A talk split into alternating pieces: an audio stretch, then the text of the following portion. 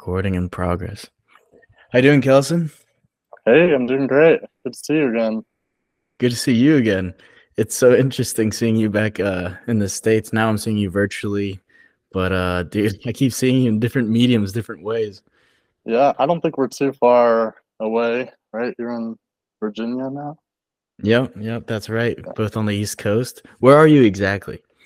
State College, Pennsylvania.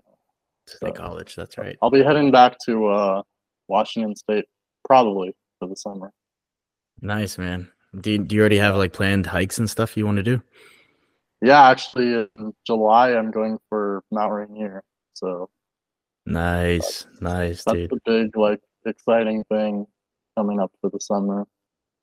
Dude, Washington State's gorgeous, man. I uh for for a while now, my favorite national park was Arches in Utah and then I did North Cascades, and it was it instantly changed it because it was I think it was blueberry bushes that are just red, and so mm-hmm. like the whole side of the mountain was just like red, and then you have like super bright like yellow flowers, and then the blue sky, and then like the, it was crazy. It looked like a dream. Oh yeah, Washington. We have so many. I mean, the Olympic Mountain Range, the Cascade Mountains, the the beaches there up on the Olympics too. It's it's a fantastic place. Yeah, man. I want to get into how we met each other, which is a really funny story. But uh, first, now we're on the topic of it. You are a mountaineer, and when we met, you had just done the Peru Andes, right? Or is that? Did I get the time? Yeah, off? I think. When did we meet? Was it September? We met in September. Yep. Okay, so yeah, I spent the summer. Um, I just decided very last minute to go on a trip down to South America. So I spent uh, a few weeks in Colombia, and I thought I'll spend a few weeks in Peru as well, which ended up stretching into a few months mm. um, because I just loved it so much there. Um, I started off in late late June, and this went through August. I climbed like three mountains there in um, the Cordillera Blanca. So yeah. the first one was Pisco, and then I had an attempt on Huascaran, which is the highest one, uh, and uh-huh. then a week later I did Yanapaccha. Uh-huh. So, man.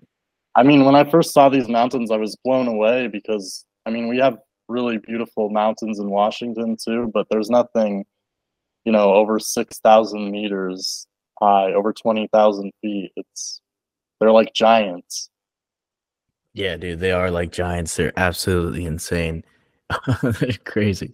Have you? Is that your first time like doing mountaineering? Was in Washington State, or have you done yeah, it abroad actually, before? So I started. I started getting into mount. I mean, always growing up, I was doing camping, hiking, whatever, but just low key stuff. And then uh, I started going with a few of my buddies in high school. I think it was my sophomore year so when I was like 15, we just started going out, you know, in the old beat up van and we'd go to like, we started with Mount St. Helens, uh, went and climbed that. Uh, and then in just this one season, we went to Rainier, hiked up to Camp Muir, uh, went and climbed uh, Mount Adams. And then the next year wow. went and did Mount Hood. So that's what that's what got it all started. Beautiful, man. Yeah, being intentional, nature loving. It's it's great. Um, when I first met you, it was at that hostel in Malaga, and uh, we were both checked into that. What was it like a twelve person room or something? Yeah, with yeah. the bunk beds and stuff it was fun. And I I'm just like sitting there. I just got there. I'd been like adjusting all my stuff, and I hear someone speaking Spanish with two girl voices like responding to him and i'm like who is this giga chad? What's going on over here? And um and i'm hearing you talk about this uh this trip in, in peru and i'm like whoa who is this guy? This is sick. And there you were man and you were wearing a, a peru like soccer jersey and i was like this guy's awesome oh, yeah. well yeah i mean and then i ended up i didn't think this would happen but i ended up flying straight from Peru to Spain because I had the I, I ended up studying in, in Madrid uh, last fall. And so I just ended up like the time cut so short. So I ended up just needing to fly directly there. So all I had was, you know, my backpack with me. And so most of the stuff that I ended up having, like clothes wise, were just souvenirs or whatever I picked up along the way. Wait, that's funny. So you you had this um law program this semester of doing law at Penn State already planned out to be in Spain. And since you had extended your trip to Peru, you're like, you know what? I already have my laptop and stuff. Let me just let me just punch it through. Yeah, exactly. That's an insane person activity. That's amazing. Yeah, I mean, it ended up being a great, great experience, and I got to be abroad for like, I guess, over half of the last year. Yeah, that's awesome. That's fantastic. That and then um that was in Malaga in the south of Spain. Yeah. And uh yeah, dude, actually you, you were talking about how you taught yourself to speak Spanish. How how would that happen? Yeah, I mean, I guess my friends taught me. I basically just we have so many great students here from all over the world, law students, um, and especially last year, like from Colombia, from Panama, from all over. So I just started like hanging out with these guys and just ended up picking up a lot of it. And then, of course, from traveling, uh, I have to speak it uh, every day. You know, like when I first arrived into the airport in Bogota, the guy was like, Do you speak Spanish? I'm like, Yeah, I do, but my English is better. He's like, Okay, then we're just we're gonna speak in Spanish. And so from then on, it was just mostly Spanish every day for the next uh, seven months or so. Fantastic, man. I want to go more into that um, whole exposure, that mindset you had to just like feel comfortable just switching over. But um, dude, I kind of want to touch into that law program because I like what was really funny. So we had met in Malaga in south of Spain, and then a few weeks later, I'm in Madrid, and then I find out you're in Madrid too because that's where your program was, right? Right. And you're like, "Hey, man, we have this party on like Gran Via and this like um, balcony thing. One of one of the guys' apartments is here." And I'm like, "Okay, cool. I'll meet up with you." And I go into the building, and then these group of girls like in like they're also lost as I was lost because we couldn't find our way up to the rooftop. And I was like, "Yeah, I got my friend here. I'm I'm gonna ask him how to get there." And so like I like send you a voice memo on WhatsApp, and I'm like, "Hey, Kelson, man, like I am in the right building, I think, but there's no access." And then these girls go, "Kelson, you know Kelson, that's our friend too. Like, what the heck, small world." So, dude, you're so well connected, and then that program in particular really like highlighted how connected, how small Madrid really is. Uh, the guys in your program were so cool. Walter actually was from DC right. too. Yeah. Um, Walter Mohammed, whose apartment that was, and then yeah. Martin Martin is actually from um, the same place I'm from in Spain, like in Gijon, which is really cool. So and cool, so, like yeah. all the people in your program were so cool. I mean, that's that's what part of what made Madrid so special. You have so many really top tier people, like from all over the world, and they're all kind of merge into this one place. Yeah, yeah, it's really cool. And you know what? It, they're all studying. They're all in the same program, right? I guess they were doing a semester yeah, too, or some of them. At that party, a lot of us were from the same program, but there were also people from several other universities and everything. Yeah, because Muhammad was French, right? Yeah. Yeah.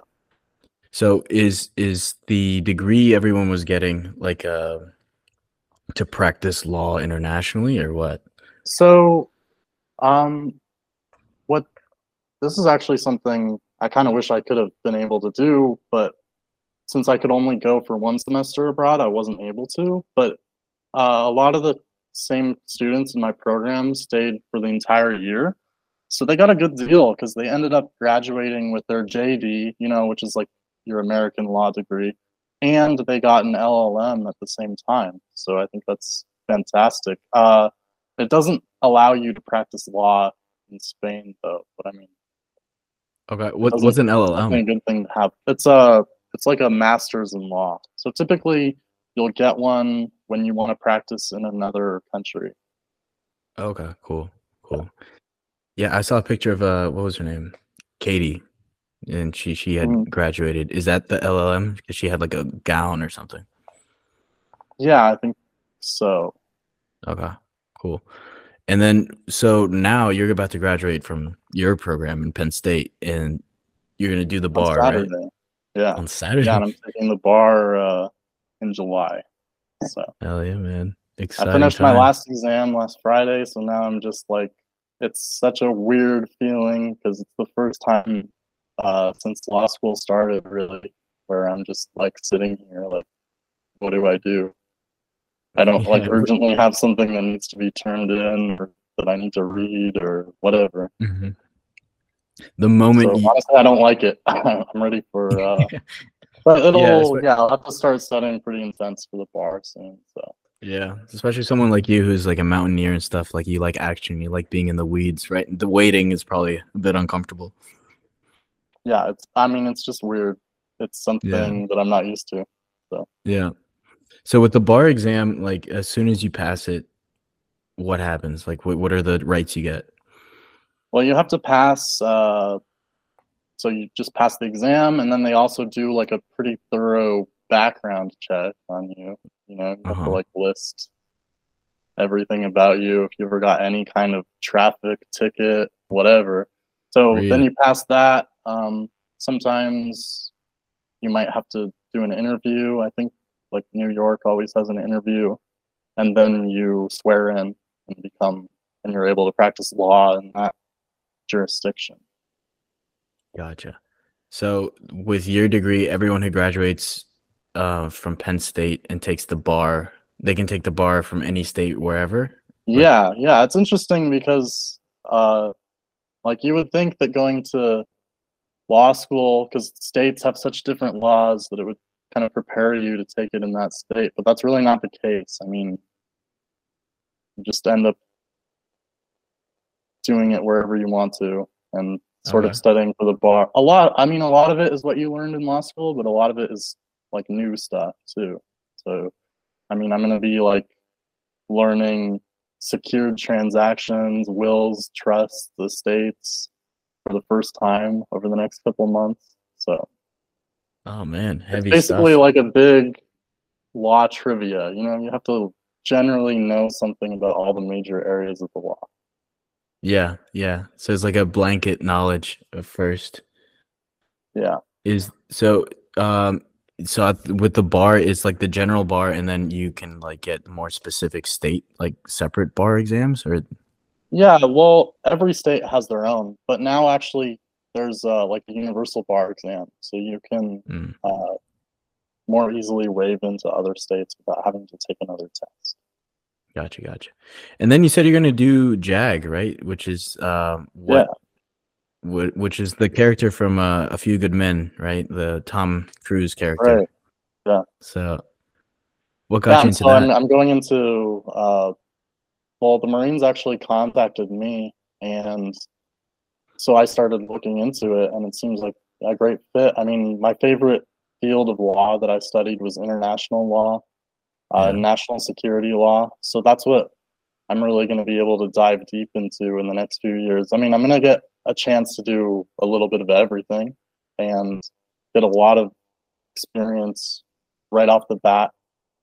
Um, and what appealed to me, especially about the Marines, is that we get to go through the same training as all of the other officers. I think JAG for some of the other branches might be more insulated just with the other lawyers, but we're going to be doing the same officer candidate school as everyone else, and then the basic school, which is like a basic infantry uh, yeah.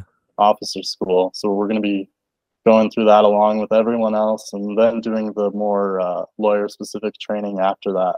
So that was just hugely appealing to me. Dude, that's so cool. So you're gonna do OCS. Yeah, yeah. So I'm starting that in September. Oh, that's exciting. Yeah, man. That's that's awesome. I know uh, Army OCS is in um is in Georgia. A lot of my good friends like graduated college did o- did OCS. But uh where where's the OCS for uh the Marines? It's in Quantico, and then after that is That's the right. basic school, which is also in Quantico. Oh, that's everything in Quantico. Okay, okay. Yeah, yeah, Gotcha. That's exciting, man. Hell yeah. yeah. I'm super excited. And Still then what away. what do you what I've been doing like pull ups like crazy, you know, running. So uh, is I really want to get to the- max score. That's my goal. what is what is yeah, I was gonna ask what are the physical like requirements?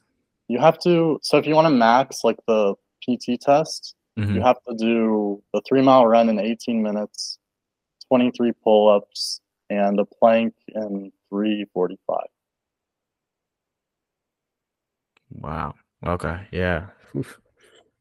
Well, that's cool. And then on top of that, you can like sue the shit out of someone the same day. Yeah, of course. Yeah.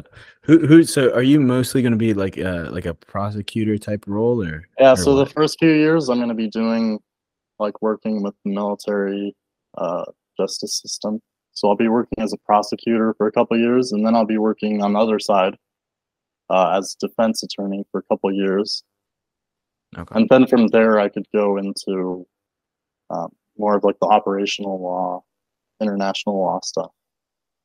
Gotcha. So I'm just curious, like what would be what are some of the most common like cases and charges in that world? Well, whenever we do something uh, overseas, there's always going to be legal implications for it, you know, from like the smallest thing to, uh, oh, can we like blow up that building? What are going to be the effects of that? To like, can we go into this country? Mhm. Um, you know, what do we need to have permission from them to have an operation there, etc. Oh, okay. So uh, that's like what the UN, I guess, like the white helmets are supposed to like do, right? In Um, theory.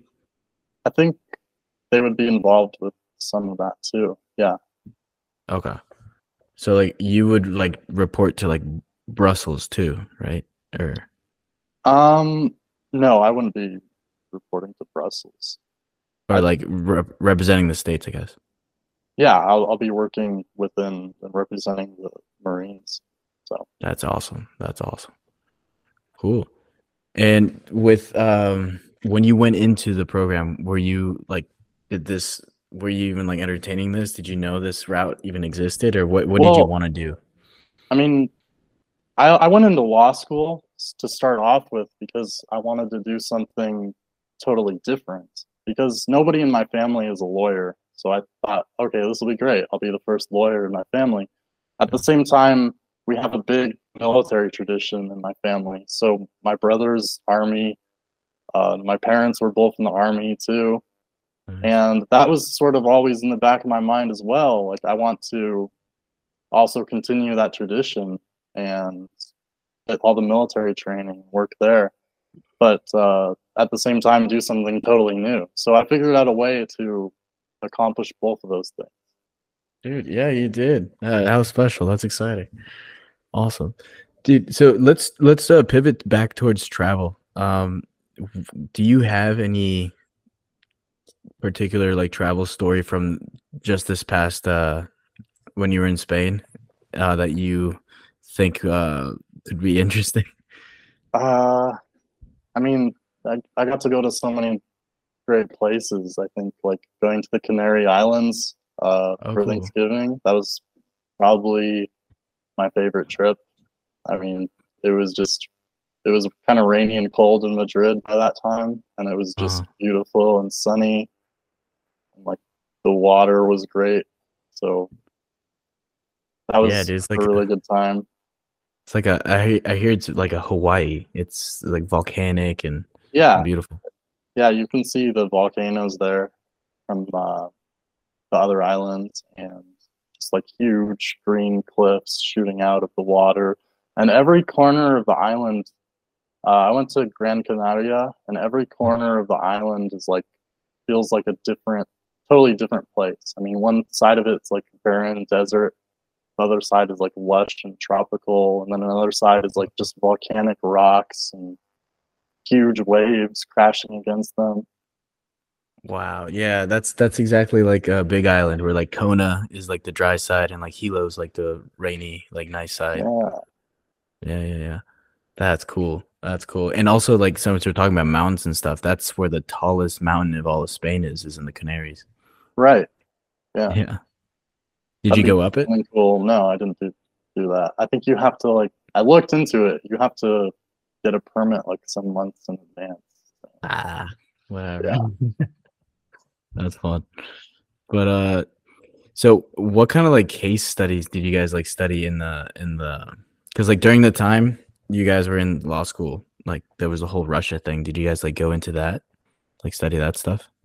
Um. Well, I did a class like a national security law simulations class, Mhm. and uh, we looked into a lot of like hypothetical situations that kind of actually mirror what's going on in the real world and Nice. how we would respond to that you know in like national security council meetings with the president um, congressional hearings all kinds of simulations like that so that was i mean that was the highlight of law school that was the best class i was in so Oh, that's cool. Did you like write BLUF statements and all that?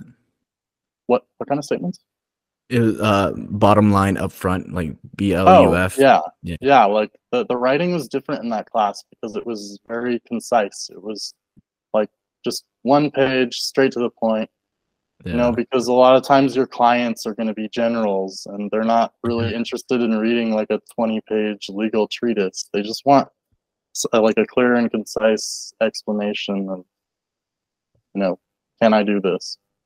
Exactly, dude. That's why I love the military culture too. Um, like uh, all my best friends um, did OCS, and they're in that world. And uh, I actually was talking to an army guy. I went to Virginia Tech, so there's like cadets in our in our college, and I went to like a recruiter and everything. Like I was really like looking to do OCS. I actually was gonna work with the CIA. Right. Um, I did a class and all that. And dude, I did a class of the CIA, and yeah, we did BLUF statements. And one of the funny things, like Trump was president during this time, and so one of the things that uh my my professor who was in the CIA told us was like, "Yeah, man, Trump is the best. Trump is hilarious." One of the things he did, his people know him, so you have to adjust your whole like process to like accommodate the president, make sure he absorbs things. Yeah. They would pepper in his name in the report just to make sure he reads it. Pretty smart. Genius. yeah, I think it's it's really, and, and I just read a book that was fantastic, uh, Call Sign Chaos, and it's General Uh-huh. Mattis's book, and I mean he he was in such high level positions for so many decades, working under you know so many different presidents, totally Yeah. different temperaments. So it's really Mad dog. Yeah, Mad Dog yeah, that was a great book. That's cool. I wonder, uh, like, I don't know much about his backstory. I know that it was like somewhat of like a big deal that Trump got him um out of retirement, right? Because isn't it yeah, like when you retire, you can't come a back? rule. Yeah, you have to wait. I think like seven years or something. hmm He got a waiver from the Senate. You know, everyone loved him. So That's amazing. Yeah, man. Rules are rules are there to like keep things in line, but like if if you really want something, if the country wants something, yeah, and that's one of the things you learn in law school as well. Is there's always exceptions, and the exceptions a lot of times swallow the rule. that's, that's funny. Yeah, that's is there like a name for that? Because uh, it, it I don't know. Maybe there's maybe there is. I'm not sure. Yeah, greasing the wheel. You know, in um in soccer in the soccer world, like Cristiano Ronaldo went to live in um, Saudi Arabia to play for his new team, and he's not married with his current like girl. And in Saudi Arabia, you can't Ah. live with someone you're not married to, so they did the was- same I thing. was seeing that. Yeah, Yeah, yeah, because it's Ronaldo. They'll they'll do Yeah. whatever they need to to get him. So exactly, exactly. Well, that's cool that that there's uh there's always wiggle room, which is cool. Oh, dude, you know what? This has actually been something I was wondering because um, where I live in Virginia, it's the Commonwealth of Virginia, Mhm. And I was I looked into this like years ago and never really followed up. But the other Commonwealth states that I know are like Virginia and Massachusetts, I believe, and then some other one. yeah, Pennsylvania the- is too. Oh, is it really? Okay. Yeah. Is it a different law code or what? What is the Commonwealth thing? I'm really not sure what like if there's any kind of difference. I I think it's sort of an archaic thing because a lot of the older states maybe are more likely to be referred to as commonwealths. I I never learned anything about that though, so Oh, I gotcha. don't. Yeah, I thought it was something to do with like it was closer to like the English system. No, because we all we're all working under common law. I think the only state there were they have like this weird combination of common law and civil law, which is like what most of Europe outside of the UK uses, Mhm. is Louisiana, because they were under the French for so long. They, their system developed in a kind of strange way. So, but I haven't studied that in depth. So I mean, civil law is more like it's more just read the statutes, read the law, and um, that sort of is what it is. Common Mhm. law is a lot more up to interpretation, and uh, like judicial opinions have a lot more are weighted a lot heavier. Okay. So, um, and then, so what, what would be like a, an example of like someone doing something in, in New Orleans that like wouldn't have the same effect in like Texas? Well, I'm not sure if like New Orleans would be a good example because they're on this weird mixed system. It's probably more. It's, it's really similar to anything in the rest of the country, but I mean, compared to like somewhere in Europe, like let's say Spain, it's um, it's gonna be a lot more. I think the lawyers will have a lot more work to do in some ways in the U.S.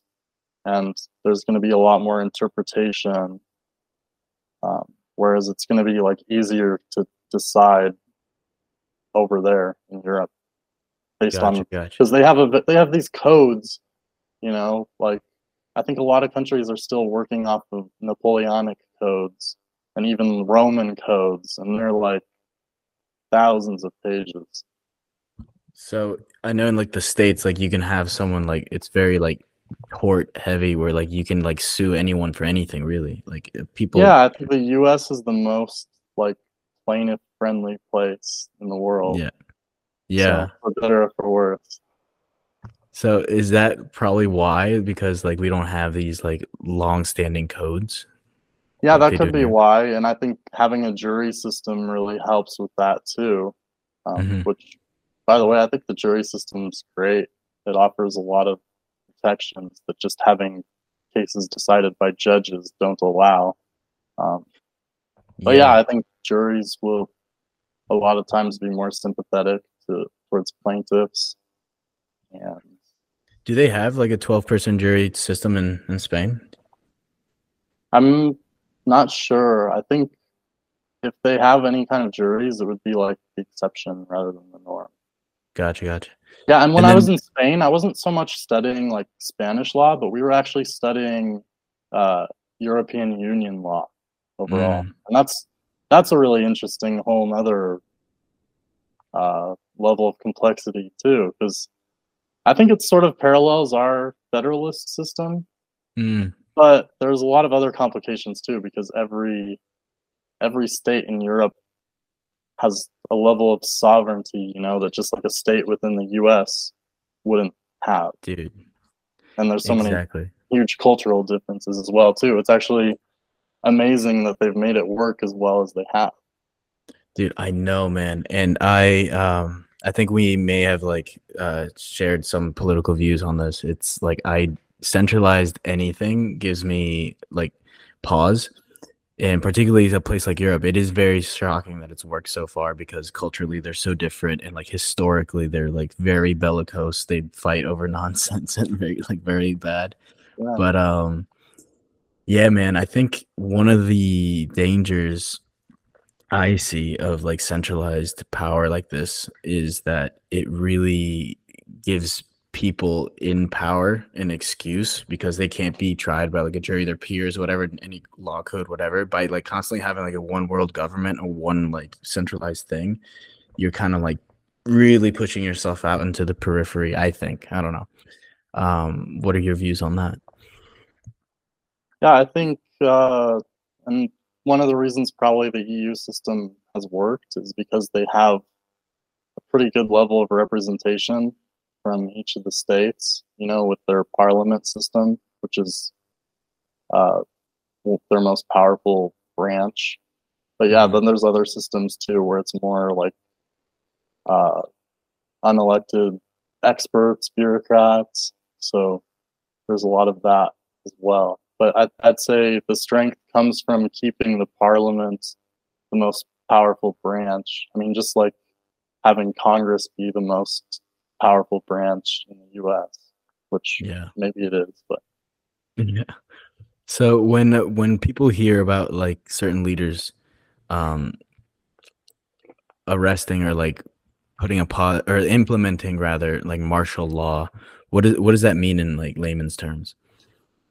That would be like putting the society under military law um, Mhm. and having kind of uh, just a more militarized system and more like a lot of times when there's a state of emergency or countries at war, they'll put that into place. So think like soldiers patrolling down the streets, generals like- in charge. So like your right to like go down the street at like 10 p.m. would be like no longer if they had like a curfew yeah, like curfews and all that. Yeah, yeah. And how is that um like I totally understand. I know national security is like really important and everything, but um how I'm just curious, like legally, how is that? Is there like room for that? Is did they leave flexibility for that in the constitution? Um, I don't think that's something we would be seeing in in the U.S. I think there's a lot of uh, powers that can be taken on during emergencies, but you wouldn't see it to the level of like and where we see it in other parts of the world. Gotcha. Uh I know that in um what's it called? During the Civil War, Abe Lincoln, didn't he do something similar? Like something with habeas corpus? Oh yeah, he suspended that. Yeah, that was pretty um, drastic. but that was the Civil War. I mean, That's we right. haven't yeah. had we haven't had one of those uh, since then. in a minute. Hopefully, we So- won't have one again. But Yeah. What does habeas corpus do? that's um that's the right to to kind of contest your detention. I think in Mhm. Latin it means like in roughly give me the body or something Mhm. because like your body's been wrongfully taken by the government. Yeah. So there were a lot of um, claims with that, like involving uh, people who were detained, like in Guantanamo Bay, and that raises a lot of other issues too. Yeah, yeah, it's it's a bit scary because like historically, when uh when the citizenry gives uh government some power that it didn't never had before, they never give it back. So it's kind of Yeah, that's that's usually how it happens. Kind of spooky. Yeah. Well, yeah, man, and um, dude, it's interesting how there's new countries arising too. I, I like uh, what was the most recent one? Wasn't it South Sudan or something like 2015, 2014? Um, and then they have to decide new law codes, different rules to to follow. And like generally speaking, uh, you'll have like an empire type like expansion, like a country's gonna gobble up its neighbors, and then the fracturing, like everything fractures. So right now, I think uh, everything's like fracturing. You'll have more and more countries, and it's just going to be really interesting to see what they adopt. Because you can either go like down the U.S. approved democracy type uh, route, or you can, you know, Which lean more really towards. hard, really hard Mhm. to set up and implement, especially if that that's not something you know where that country's been operating under for the last hundreds or thousands of years. It is Yeah. possible, but it takes decades of work and involvement, which people aren't really interested in. Yeah, state building's tough. Yeah, because I mean, it happened successfully in like Germany and Japan and uh, South Korea, but that was over, you know, so many decades. It's not going to happen. Like everyone expected it to happen almost overnight in Iraq, but that's not Oh how it's going to work. Yeah, dude, that was a mess. That was a mess. Dude, I I uh, remember reading this and it, it shocked me. It's kind of funny, but im- like imagine if someone did that to us. When we beat Japan in World War II and in Germany, we wrote it that they were not allowed to have a standing army anymore. Mhm. Like that that's insane. Yeah. Yeah. Like imagine if we were to like go into battle with someone and like we lose and they're like, all right, no more US Army, no more like anything. We'd be like, dude, that's like the one thing a country needs. Oh, for sure. But it's um the thing that makes a country dangerous too. hmm Exactly. Citizens. Yeah. Dude, do you have any other like uh travels planned? Um, at the moment, no. But I mean, my dream is to go to Argentina, and I want to go to Patagonia, and and I also want to go up north and climb uh, Aconcagua. Go check out Nice. Mendoza too, Dude, nice, man. Yeah, exciting. and then eventually, I mean, my long-term ultimate dream is to go over to Nepal and go climbing in the the Himalayas. Dude, if you go do Everest, let me know. I'll do Everest with you. Sure, let's do it. Yeah. Have you found anyone who's down? Because I I'm really struggle to find anyone who's down to do Everest. Um, I haven't really been asking around. I think it just mostly it just costs a lot of money. So Yeah, and it takes a lot uh, of time. yeah.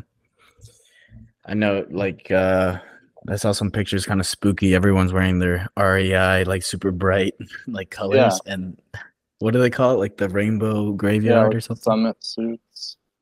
Yeah. So for me, it doesn't have to be Everest, but anything over eight thousand meters, anything that's going to get you into the death zone, that's that's where I'd like to be. That's where we're pushing, dude. Dude, I, Yeah. 100%. Let's go.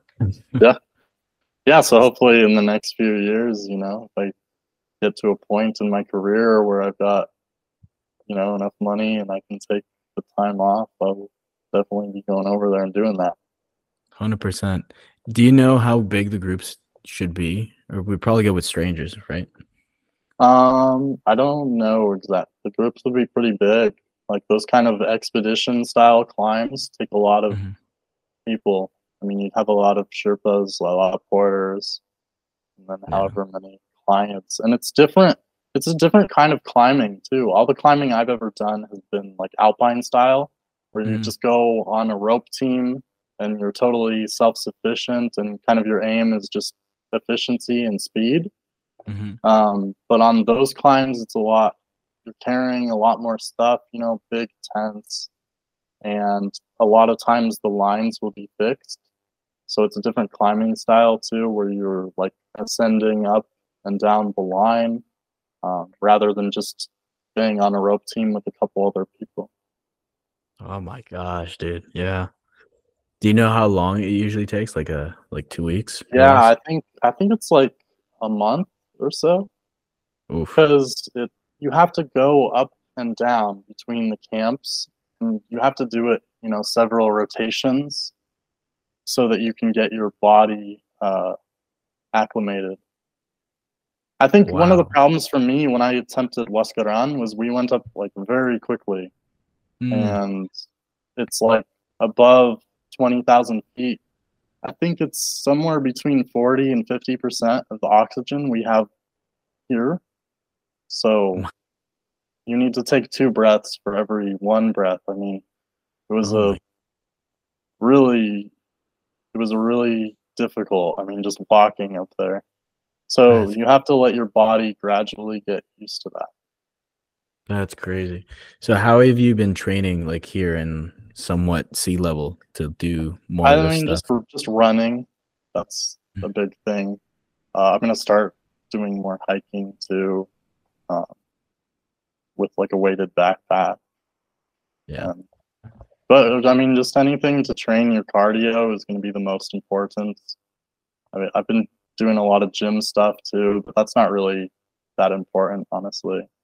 Yeah. I mean, for the yeah. mountains, the cardio is the most important thing, and That's you right. you just have to have endurance to go all day long. Yeah. What are they like 10 hour days, right? Or something like that? Yeah, I mean, usually you're gonna start your summit day, uh, or any day up on a high glacier, really, really early in the morning, because it's safe.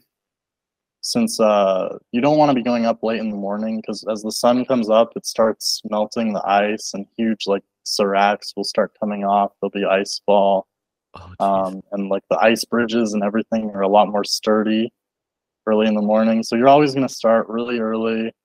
You know, have a quick bowl of oatmeal, drink your Mhm. coffee, and then turn on your headlamp and head up.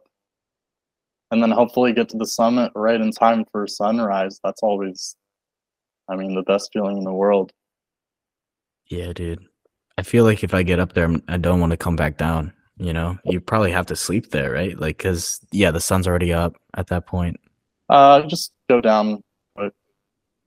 No, I mean safely but quick, but quickly. Just tuck your chin and roll. Yeah, sometimes uh, you can uh, glissade or slide down, but that's you know if it's a that's if it's not too, if there's no crevasses or anything like that. Obviously, Yeah, man. Yeah. I saw this crazy video of this uh, cross country skier. He was just skiing, and by luck, he like noticed something strange off in the Mhm. distance, and it was some guy who was like head deep, like his head first, like he had oh, I saw that. avalanche or and he pulls him out, right? yeah, yeah. He pulls him out. He's Yeah, like, "You okay?"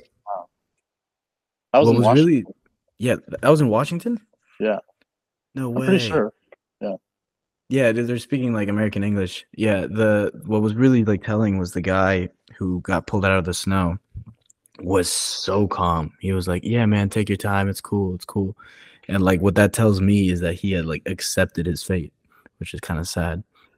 Yeah, well, I think you also just have to be calm in those situations. Um, Yeah. that's kind of yeah that's whenever you're in a crisis situation you have to be calm because if you freak out Yeah. you know get all emotional you're going to waste a lot of energy and Oh, 100%. it's Yeah. much harder to survive so it might have even just been like a survival instinct The stoicism. Yeah. No, but I like I expected him to like be elated or something when he found someone there. Like when oh, someone Oh, found yeah. him. Yeah. But he was Yeah. like super super stoic. Take your yeah i time. don't know maybe he was just chill you know because he was a snowboarder Maybe he's chill like that. yeah yeah. Awesome, man. Well, dude, I really appreciate the time. Um, I think uh I think we're we're not done crashing into each other in in the world or in the states. Yeah, so we'll hopefully- definitely we'll meet up virginia or wherever sometime Yeah, yeah. Yeah, dude, Quantico is just like an hour from here. Yeah. Sweet man. Well, appreciate it, Kelson. A lot of fun. yeah great talking to you again Yeah. Take it easy. Great talking to you, bro. Take it easy, right man. man. that was fun Yeah, It was a lot of fun. Appreciate it, man. for having me on Of course. Peace.